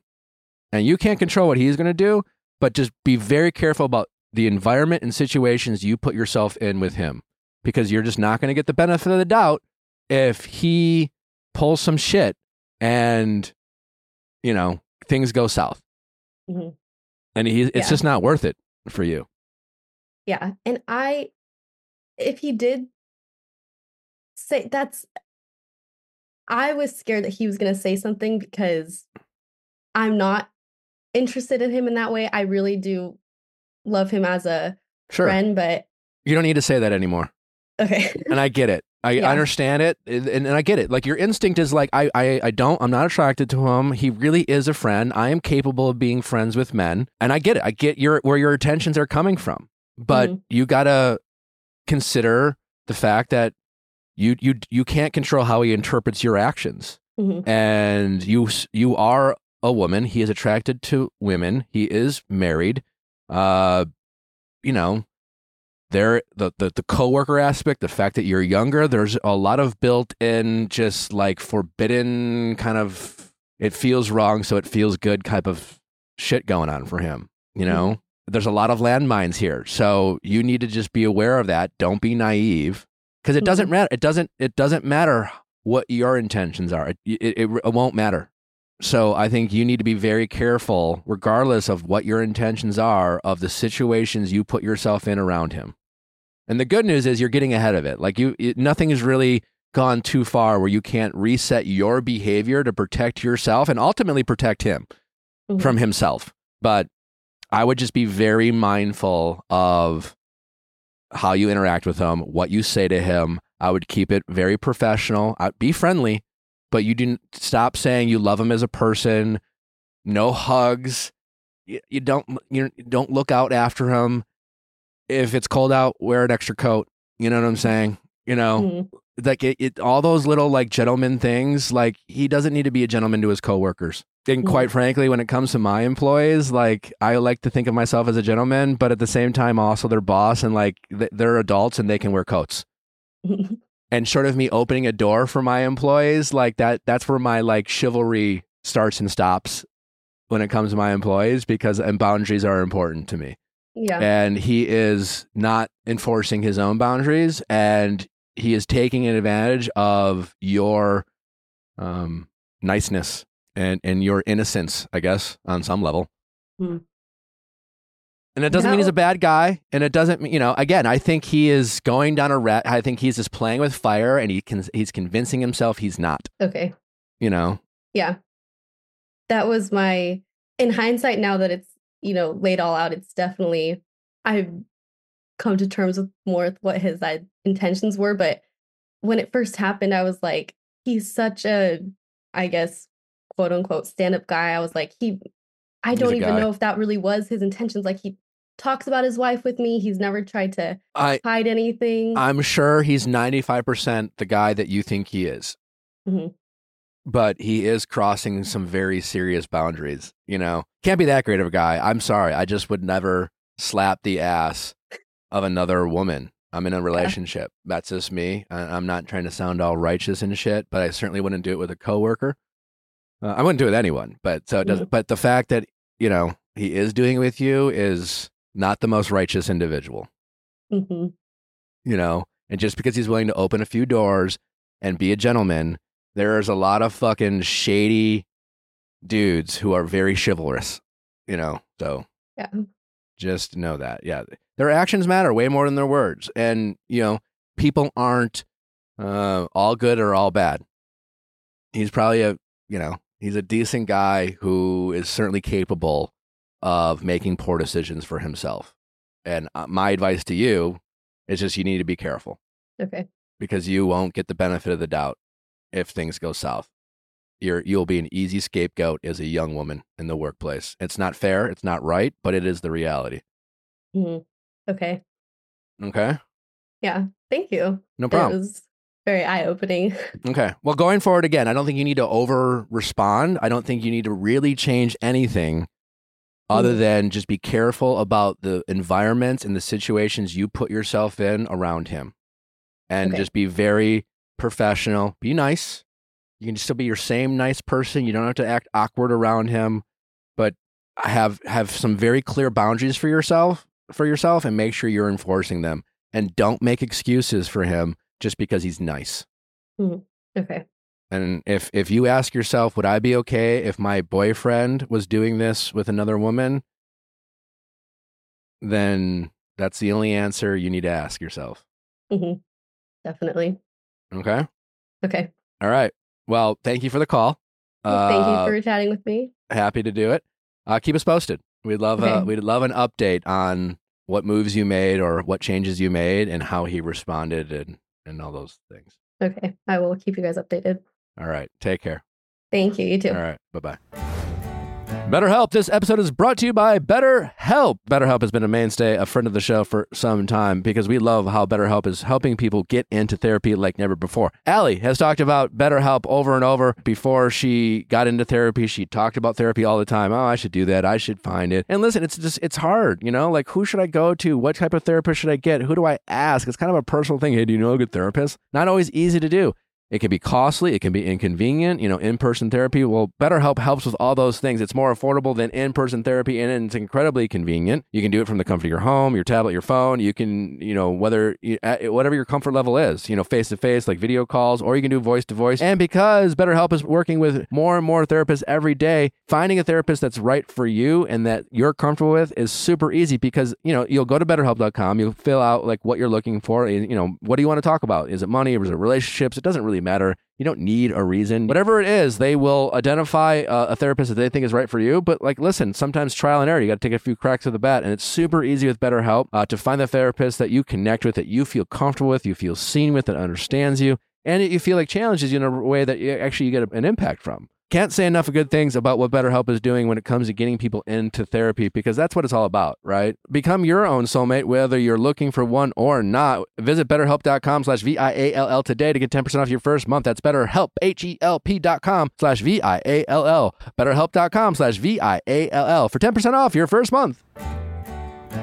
Grammarly. Well, if you don't know where commas go, like me, uh, or maybe you're bad with grammar, like me, or maybe you're just like too busy to reread all your emails and you don't want to, like, maybe you sent that email that, like, maybe you sound like kind of a dick. You know, and maybe you didn't mean to sound like a dick. Maybe you're just in a rush. Well, things like tone suggestion or just like basic grammar mistakes, Grammarly is changing the game when it coming to making you and your team far more efficient and more professional in the workplace. Listen, like there's a lot of stereotypes when it comes to like grammar mistakes and spelling mispa- mistakes when it comes to emails. Most people just think you're a dumb idiot. Well, well, if you're like me, maybe you're not a dumb idiot. Maybe your just brain doesn't work that way. And honestly, for me, proofreading and all that stuff is just like time consuming. Well, let te- Grammarly do the tedious tedious work for you. Save time with one click and go from editing drafts in hours to seconds. 93% of professionals using Grammarly Premium report that it helps them get more work done. So I send a lot of emails, a lot of talent booking emails, and grammar is so important,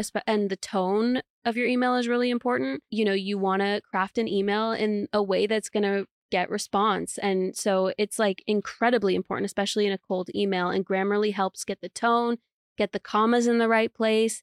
And it really saves my butt with these emails. Make a bigger impact at work with Grammarly. Sign up and download for free at grammarly.com slash podcast. That's G-R-A-M-M-A-R-L-Y dot com slash podcast. Again, that's grammarly.com slash podcast. How's it going? Hi, I'm good. How are you doing? Good. What's your name? My name is Jordan and I am 30 years old. Nice to meet you, Jordan. How can we help? So I need your help because my mom won't accept that I no longer want to be a part of the Mormon religion. Okay. All right. Is this a recent decision you've made for yourself?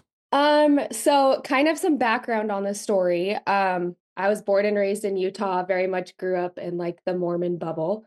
And back in 2020, I kind of started separating myself from the church. I felt like growing up in the Mormon religion, you're kind of just like expected to just like go along with everything. My parents were always like super involved in the church. Um, I was never super stoked on it, but I was like a very obedient child.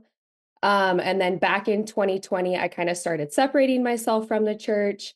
Um, and then throughout that year, I kind of had my eyes open to some things. I moved in with my boyfriend at the time, which is very against the Sure. church's religion.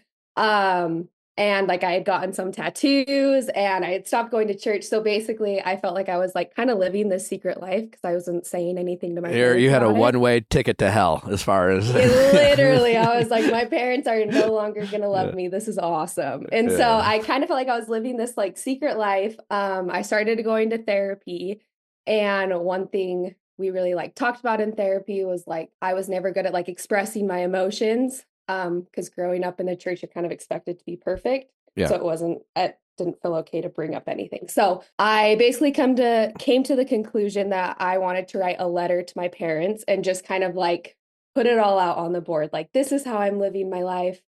Um, take it or leave it, basically. And I also wanted to do that because I knew um I could come off as like defensive anytime like I did have any conversations with my parents. So I just wanted to like open a line of communication and be like, I want to have a relationship with you. This is how I'm living my life. I hope like you'll accept it and you'll still love me and we can like Okay. So the tone wasn't necessarily like, fuck you. This is who I am. Okay. It was like, I love you. I care about you. I want to be in your life, but these are my choices I'm going to make. And yes. it's not a matter of if, but this is what I'm doing. And it's just a question is, are you still going to respect and love me as your daughter? And we can have a relationship, even though I don't necessarily make choices that you guys agree with. Yes. Yeah, I actually wrote two versions of the letter. The first letter I was like very mad and I just Sure. like got all my emotions out and then the second version was very like loving, very just like Great. let's move on from here. Smart. Um so after that we had like one conversation. Um my dad, he was a lot more like open to it and kind of like more curious of my thoughts. My mom was just like very set in her ways, which I understand. When you've Hmm. lived a religion your whole life, I get that that can be sure. hard if somebody else doesn't believe what you believe. Um, so we had like one conversation, and then basically from that, I felt like it has just been like kind of like an ignorance is bliss type of thing. It's like they don't ask me about it, so we just kind of Yeah. moved on. So I thought all was well. And then here we are at Christmas a couple weeks ago. I went home for Christmas and we're all opening presents. Everything's great. I have one older sister who's married who is still Very um, active in the part church. of the religion. Yeah. Um, and we get through presents, and my mom goes, I have one more present for you guys. And we were like, okay. She gives us the present, and we each got a letter from her, which is very not like her. Like, she's not one to write letters. So I like am reading the letter, and it was very nice at the beginning. Like, I'm so glad you came home for Christmas, yada, yada, yada. And then the second part of the letter, she starts like bearing her testimony. sharing shame sharing- and judgment. Yeah. Yeah. And I'm so she's like- disappointed. My heart's make it makes me so sad that you're Yeah. yeah. And she was like, I've made it a goal for 2020 for our family to study the scriptures together this year. And so I want you to be a part of that. And we're going to, twice a month, we're going to get on Zoom and we're going to study the scriptures together. And literally, I did not say anything. I was just like, and my like whole demeanor changed. Like my sister was like, "Oh, I could tell you were mad," and because in that moment I was like, Yeah, this is all about you. It's manipulative. "Yeah," and I'm like, "That can be your goal. Like that's hmm. awesome." But like I've made it clear that like I don't. How did you a part of it, respond? And I've I just didn't say anything, and then we just kind of like So there's really been no response up to this point. There's been no response. Okay. And so what's hard about it is like I've never tried to like put my beliefs on her because I'm just to the point where I'm like, if that makes you happy, I'm stoked for you, but it doesn't make me happy. So it just feels like Yeah. she can have her beliefs, but like I can't have my beliefs. Um I mean, and also, like, let's just get into the fact that you're a 30 year old woman. And even if you were like active in the church, it's like, sorry, mom, not going to make your like weekly family meetings. Okay, thank you. And so, and what's hard, and this is where I like know where her brain is coming from, is like in the church, like you're very much taught like you're in charge of your like children's salvation and you guys all need to be together. Sure. And so, like, I know for her, it's more of like a, oh my gosh, it's my responsibility. to She's feeling, my- yeah, she's probably feeling that shame and judgment that you're feeling from mm, her. Yeah. She's feeling it from her church and her peers. So that's an opportunity for you to have empathy for your mom and how we help for with the anger that you're maybe feeling towards your mom. It's just like, listen, all you can do is understand where she's coming from. And I have found just in life, like one of my biggest, like, I think skills that has helped me navigate life and adulthood and, and interpersonal relationships is it just like you can again people often confuse empathizing with someone with agreeing with them empathizing is just like understanding potentially why they think the way they do or why they're making decisions that they're making. Not that you would make those decisions but it's like all right i get it to a certain extent. Like that empathizing is just coming to a, uh, an explanation as why the people do what they do short of you thinking they're just fucking insane or monsters or narcissists or just idiots you know? Yeah, because when someone does something that we don't agree with or we wouldn't do ourselves, we have to try to understand their motivations. Yeah. You know? And so your mom, empathizing with your mom, is just saying, understanding why she is feeling this pressure and where it's mm-hmm. coming from. And her writing you this letter isn't just simply her saying, fuck you, I don't respect you, I'm disappointed in you, you suck which I'm sure it can feel like that sometimes. Empathizing with your mom is just being like, yeah, I don't know, she's probably feeling this pressure and like this is your mom's, I don't know how old, 50, 60, 70 yeah, years old, 60, right? And yeah, right? So like 60 years of being inundated by her church and the pressure she must feel. And and the tricky thing about religion is we we're, we're we're raised to think it's all inherently good. It's about sacrifice and things like that. So even when it's difficult, even when our religion asks us to do difficult things, we think we're being righteous. Mhm. And it's Yeah. so complicated, right? So all you can do, and I say that because like the worst thing you can do is for yourself is to just allow yourself to get really pissed off at your mom for not necessarily respecting your letter or your boundaries. And you Mhm. you have the right to do that, but it's not going to get you anywhere because your goal, because I'm guessing, and I don't want to put words in your mouth, is to like have a relationship with your parents and love your parents. And so to do that, you're simply going to have to accept that before you ever showed up in this world, they had 30 years of being committed to this religion yeah, and their whole lives. And to ask them to reprogram themselves is pr- maybe an impossible task. And it's not really your responsibility or your concern. It can help you just empathize. So I guess to me, I don't see this letter as that big of a deal. I see it as a, uh, an expected moment. Your mom was never going to just give up and accept this decision at face value. That was never going to happen. yeah, You know what I'm saying? yeah, So you, we can almost, you know, instead of getting mad, you can honestly be like, okay, this is, you know, I wasn't sure what form it was going to come in, but this is what it is. And you know what? Mhm. How endearing for mom. She doesn't give up. She's a fighter. She's committed. I mean, honestly, like there are some aspects of your mom doing this that we could attribute positive qualities to. yeah. You know, it's just she is channeling it in a way that you don't agree with. Yeah. All right. So And I how do we handle like, this? Yeah. Go I ahead. feel like what I'm trying to figure out at this point is to like clearly I need to have another conversation that's like, I'm not going to do the scriptures with you. But like, I know she's going to take it like so personally because it's like her job to well, like, that's the guilt. That's that's that's where you, as your daughter, have to like recognize that parents can be manipulative. yeah. And I'm like, how do I word it? her- Because I don't want to make her feel bad. Like, and I'm, don't- I love so- that so- she loves the church. I think so that's so awesome. Do the thing you did before. Write that letter. Read read it. Make sure it's the tone that you want, so Mm. to speak. Maybe be willing to write it again. But the tone is, you know, it, it may be a letter's best. You know, maybe your mom. You're clearly we're communicating via letters, so we can we can like, keep it. I kind of want to be a big girl. I just want to say it to her at this point. Well, like, that's fine too, as long as you can- The you- letter got it. So you call her up and say, "Hey, mom, listen, I thank you. First of all, thank you for the gift. I know it came from love, and mom, I, Mm-hmm. I, I, I respect you. I love you. I, I, I would, I would, if I were you, I would think about characteristics that you inherited from your mom that you admire about yourself and her. And I would say, mom, uh, I have you. You are this. You are that. I love that, and I feel like I am grateful to ha- to have inherited those qualities that you have. I think sometimes we maybe channel it differently, but I just want to say how much I love and respect you. Mhm. I just want to start there, and I want to thank you.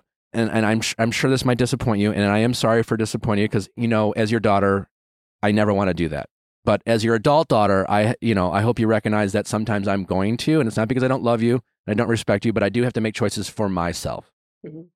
And I'm just I'm I'm not going to participate in these scriptures because I, I choose not to be a part of the church. And again, I, I I'm so sorry, mom, that that breaks your heart because I, I really understand where you're coming from. I really do, mom. I, I, I do. Yeah. But I have to be my own self, and I love you so much. And I, I just hope from the bottom of my heart, you and dad will still love and expect accept me for who I am. And I, I, have accepted that you aren't happy with my choices. I get that. I really, really do, mom. But like, is is this where I'm at? And I'm just asking you to respect that and and just kind of just always keep it positive and like stand your ground. You just got to stand your ground. You can't react to, to your mom. You know, it's it's it's when we get it's when we get mad and we match our energy. It's when we we do the same thing they're doing. It's like, oh well, they're gonna do this, so fuck that. I'm gonna do I'm gonna do that back, right? that's when your mom knows she's got you, so to speak. Your mom wants you to care about. You know, that's why parents like shame. That's why parents guilt because you know they know it well fucking works. I'm not mad. I'm just disappointed. You uh, know? that's the worst. and they fucking know it. And I'm gonna say that shit to my daughter, you know. And I'm gonna, and I'm gonna, you know, until it until it stops working, I'm gonna fucking do that because like shame and guilt is a powerful teaching tool. Because I do want my Uh, kid to have a conscience, and I want them, I want to work on their character. And your parents did that, but at some point you became an adult, and at some point you decided to make decisions for yourself. And s- some parents have a very hard time with that. I got very lucky. I mean, I was raised in a hardcore Catholic family, very similar to the Mormon, with a lot of like very traditional, you know, my parents practice a very traditional lifestyle with it comes to Catholicism, but like they had so many fucking kids. When I turned 18, they're like, oh, good luck. I don't have time to parent you anymore. um, and I, I got lucky for that, but not everyone is like that, you know? Yeah. And so you just have to show your parents your willingness to stand your ground while not reacting to them in a way. That it's it's it's kind of it's a simple thing. It's very hard to do, but like it's not complicated how to execute. And so you just got to stay consistent, lead with love, Mhm. and not react to their manipulation and all their little things that they did that you're used to that still even as a 30 year old woman work Yeah, I know. That's what's so frustrating. I'm like, I am a grown adult, but here we are. I'm scared you're not going to love me anymore. they're they're gonna love you. They will. I They- know, it's I in know their they blood. will. They can't help it. And just your mom writing this letter is an act of love. Yeah. It is. It doesn't feel like that. It feels like disrespect, but it is an act of love where your mom's coming from. Mhm. She is doing it because she thinks it's the right thing to do, Yeah. and she loves you. So then from here, like, she's persistent. You know what I'm saying? Like, she loves to like send a church talk Yep. in the group family message. Sure. You just like, like, I, there's a, I'm a part of a group family chat. I never fucking respond to, and you know I got a lot of shit for for a while, and then I just like I I have an ability. I've had it my whole life. I don't know where I get it from, but when it comes to doing what I think is right, and I'm not always right, but I'm able to follow through with what I believe to be right. And I've never been a people pleaser. I've never I've never easily succumbed to peer pressure.